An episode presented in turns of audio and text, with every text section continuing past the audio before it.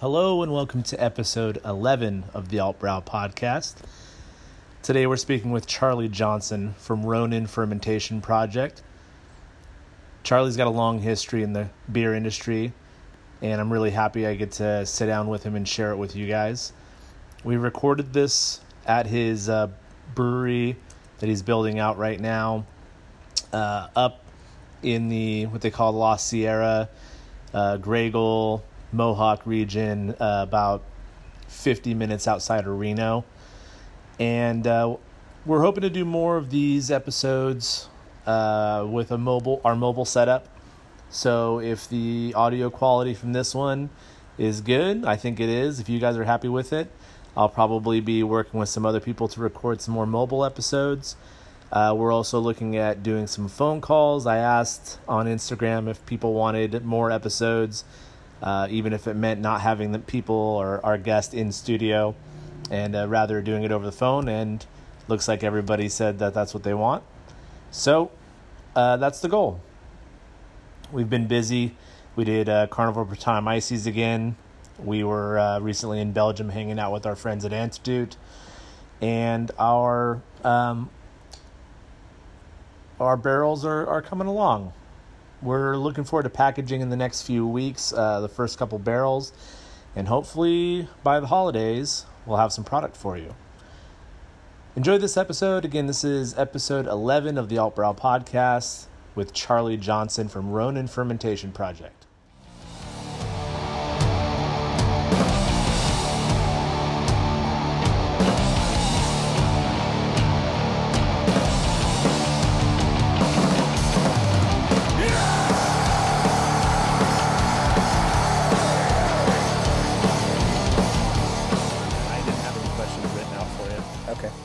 Uh, so we're out here in how do you pronounce Graeagle? I've heard Graeagle, Grey Eagle.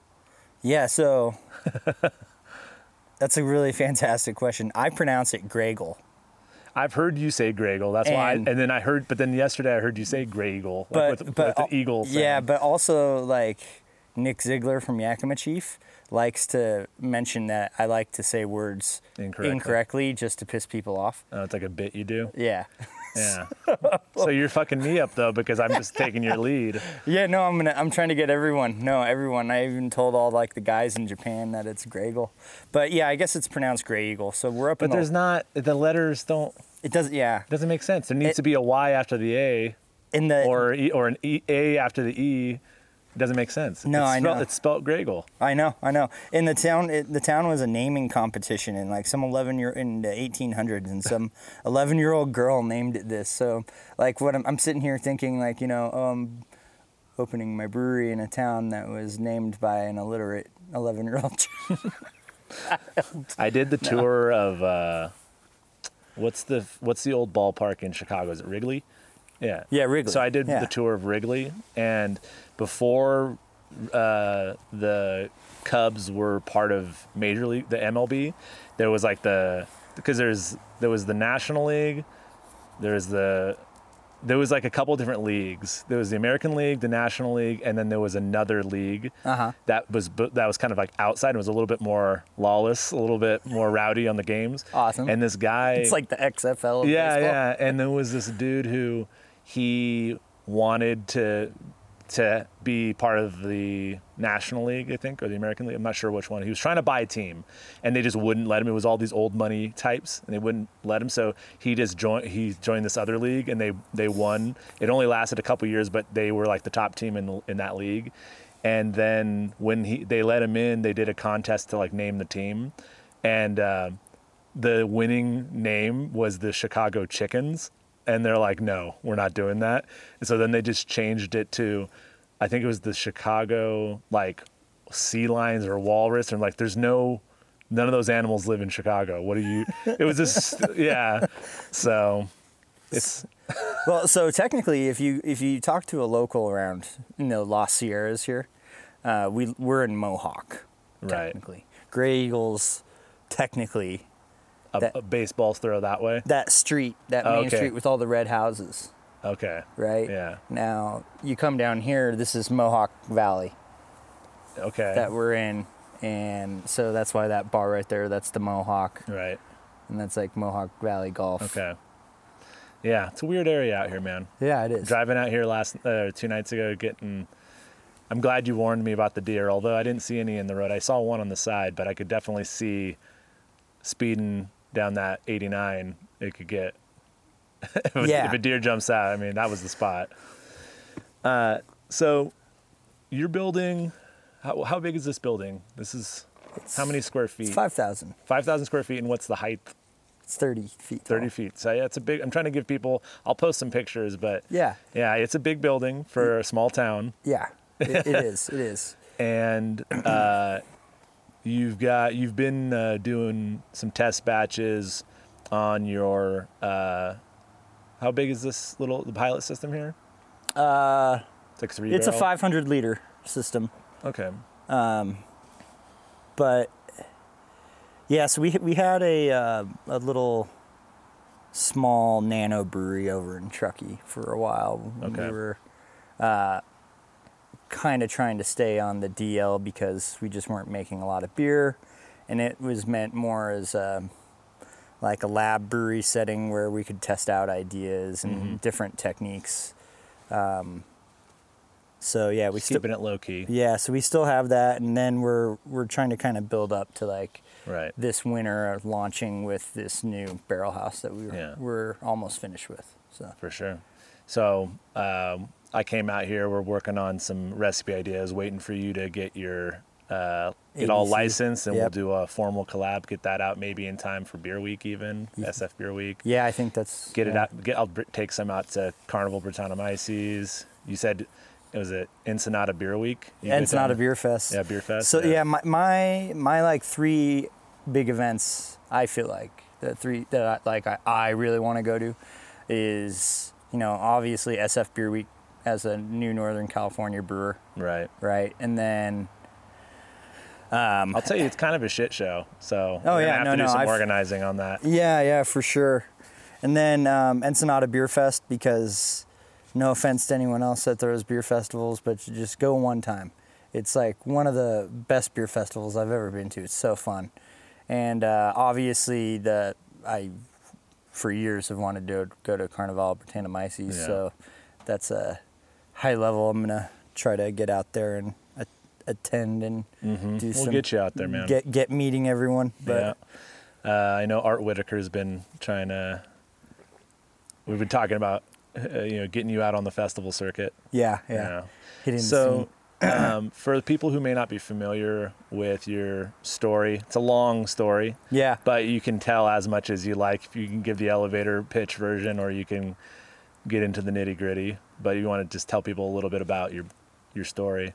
Okay, so I'm 37 and uh, I started homebrewing, I guess, around high school, college time, and got my first brewing job at BJ's and was like a keg washer and, you know, worked my way up and worked, you know, traveled all up and down, brewed in Seattle, brewed. And for the listeners from like, especially outside of the U.S. or the West Coast, what is BJ's like? BJ's is a really generic pizza bar chain, brew pub chain in America that ma- makes, you know, meh.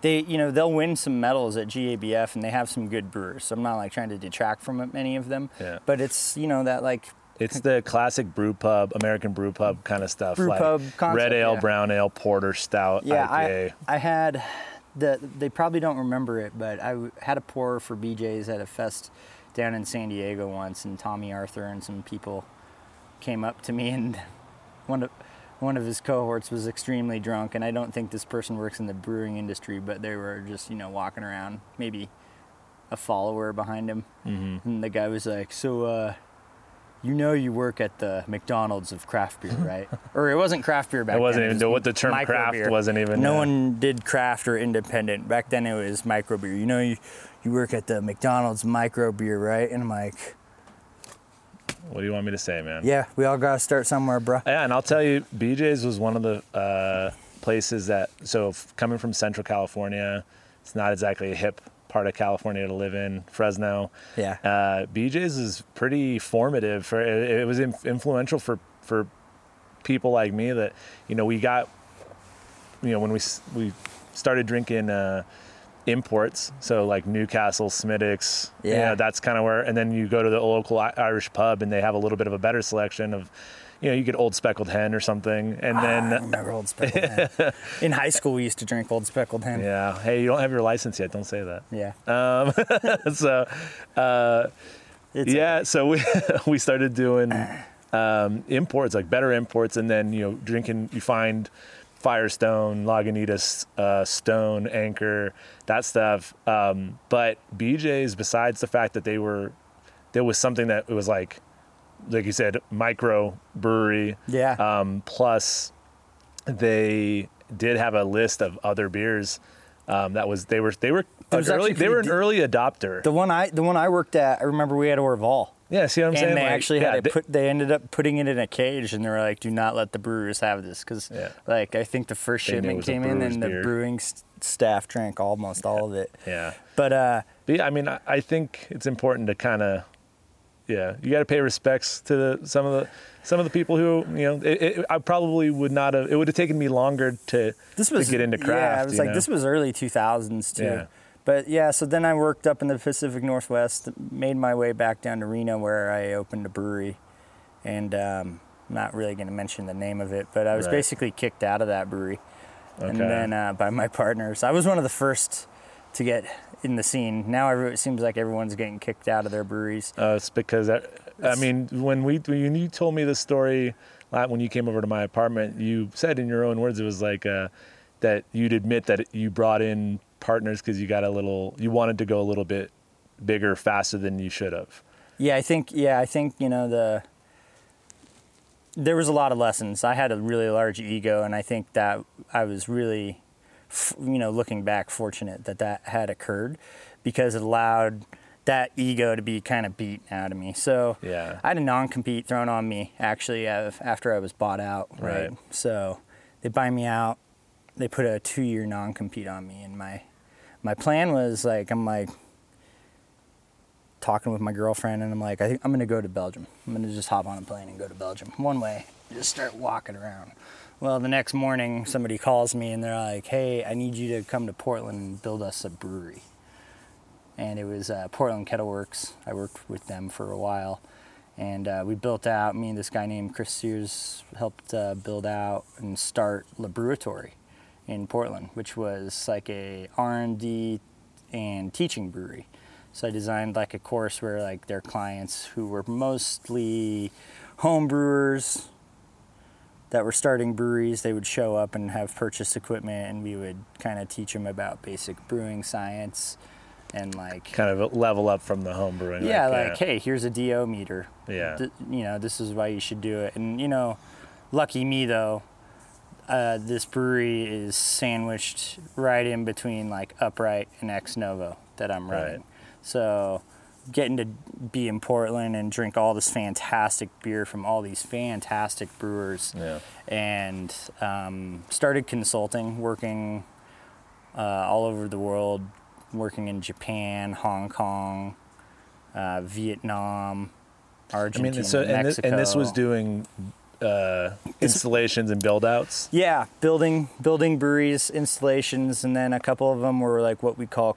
I'm, I'm doing some air quotes right now for everyone that's listening.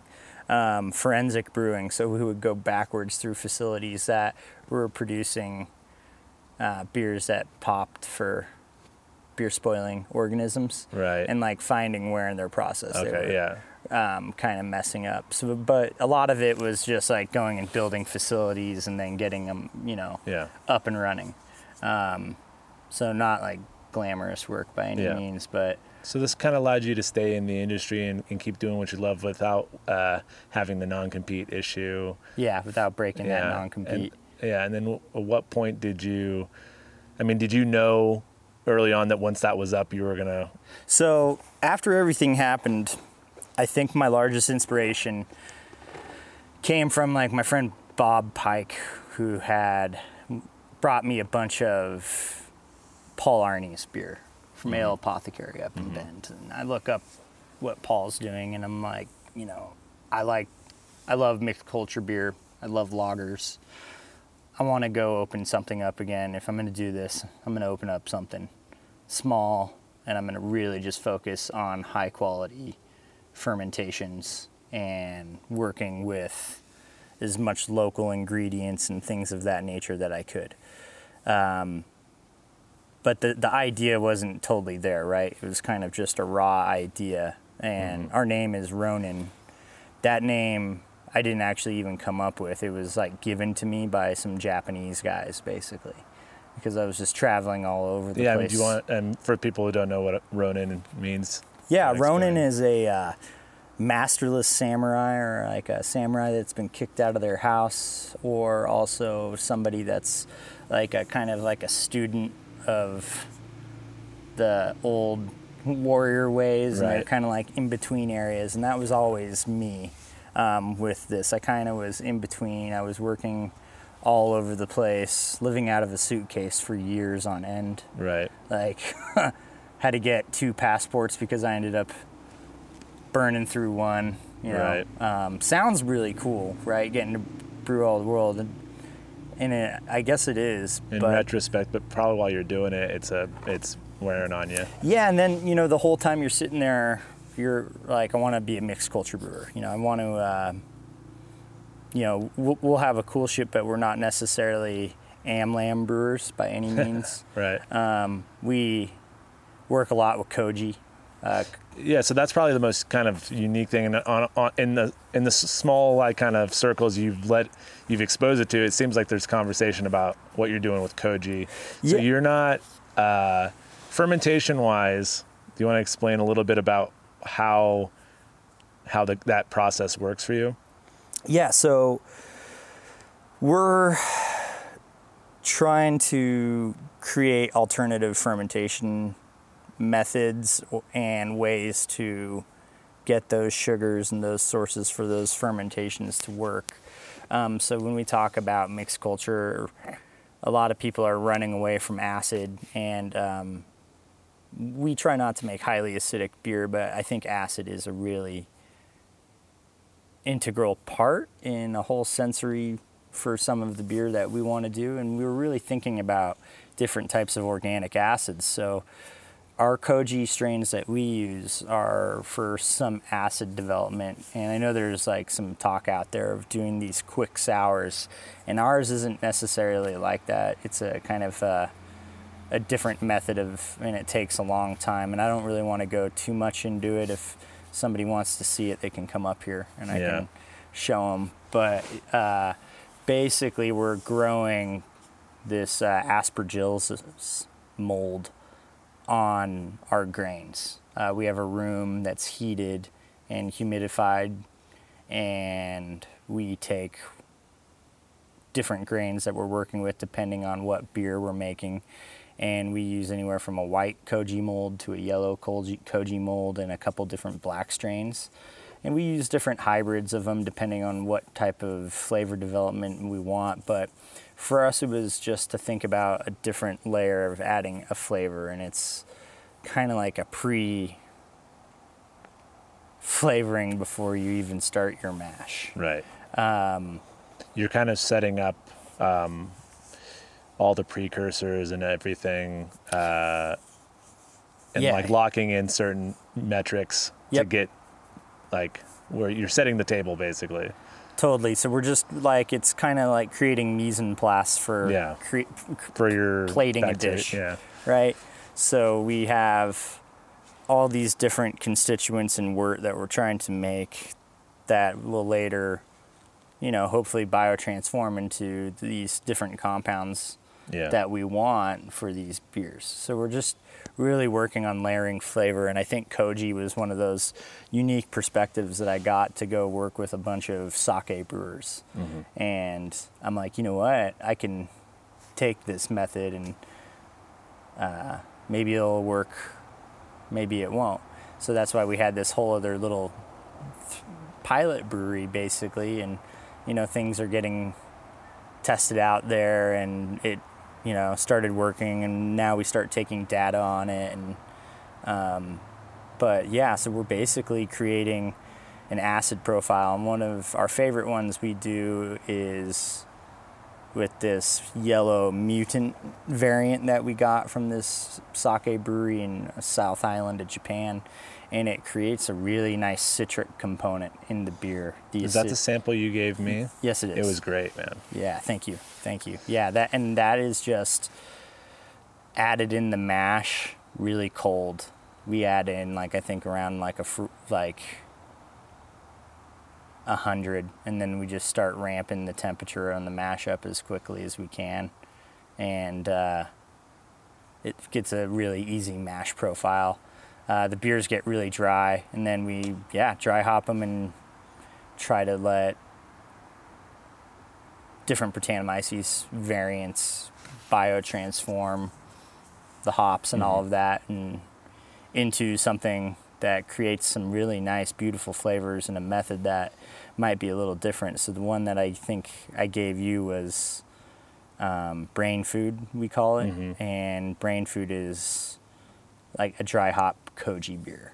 And So, so you're mentioning uh, hops and like uh, how they're playing with this koji Yep. ferment. You also do some work in the hop world.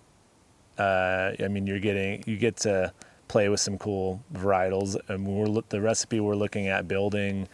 Uh, we might get to play with some some kind of test hops. Yeah, I have some friends up in the Yakima Valley, and every once in a while they, they send us stuff, and we're like, "Get, we want your opinion back on this." Yeah. And so we have it's a trial hop from Yakima Chief, and I believe it's uh, like a kind of um, some nobles that they've taken that they've hybridized Right. to make a kind of a low alpha hop, and it's got some really nice earthy grass notes on it. But it also has, The classic noble.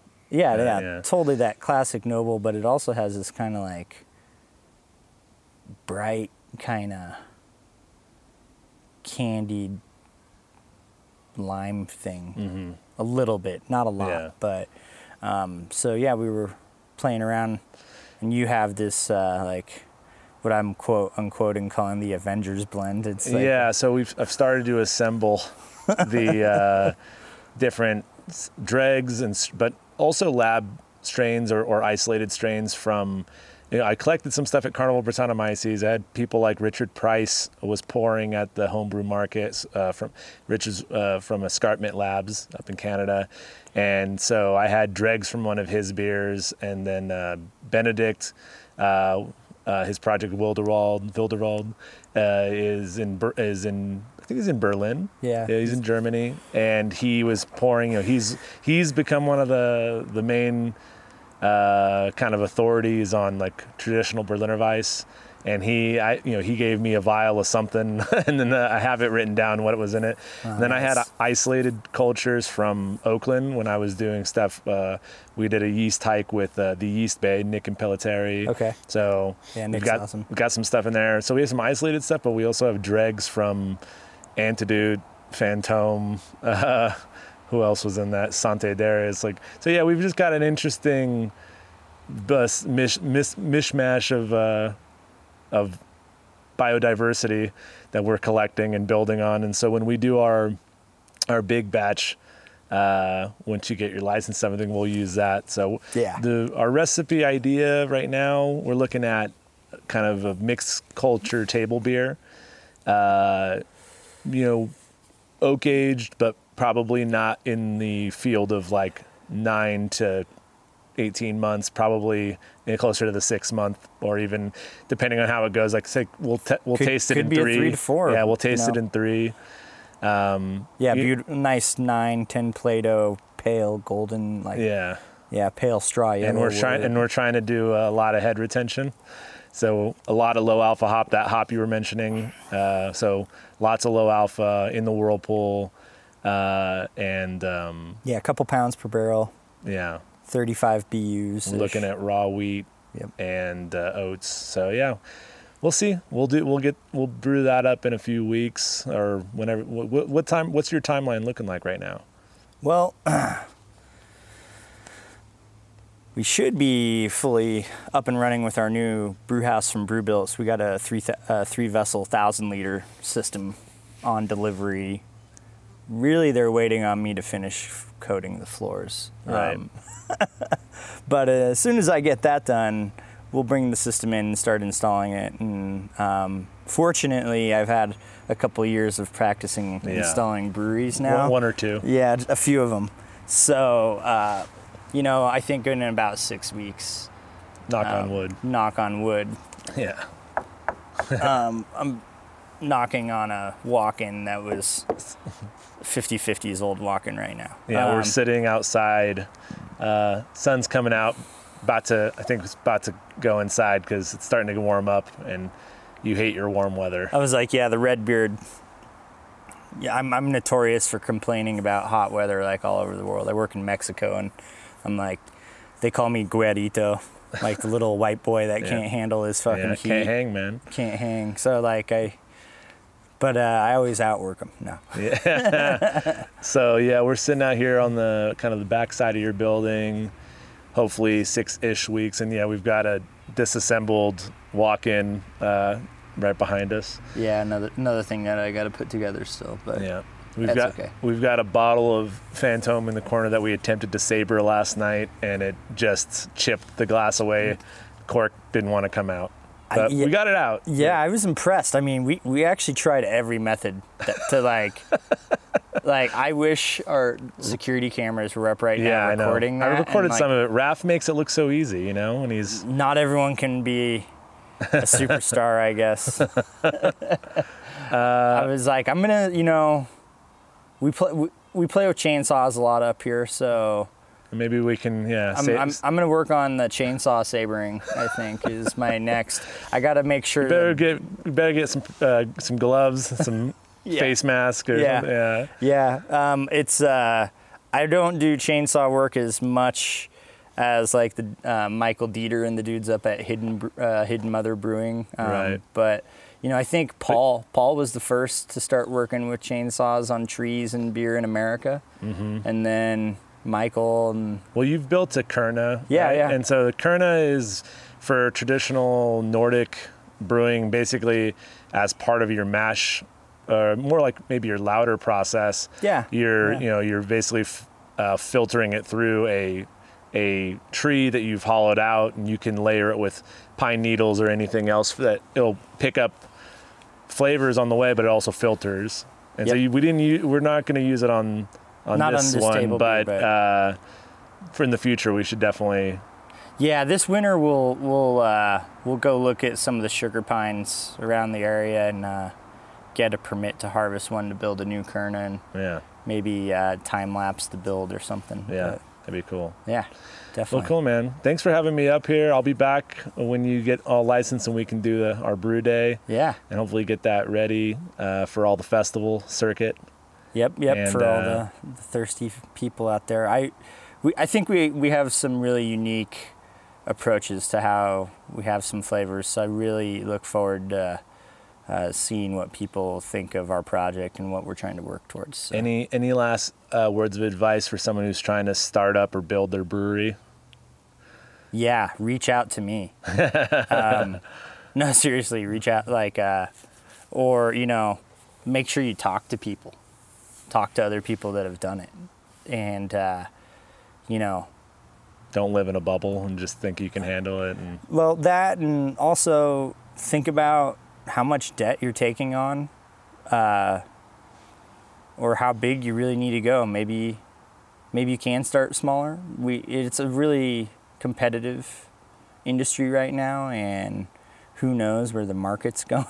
yeah, I'm not. I, I don't know anything about that. I only know about making beer. But, um,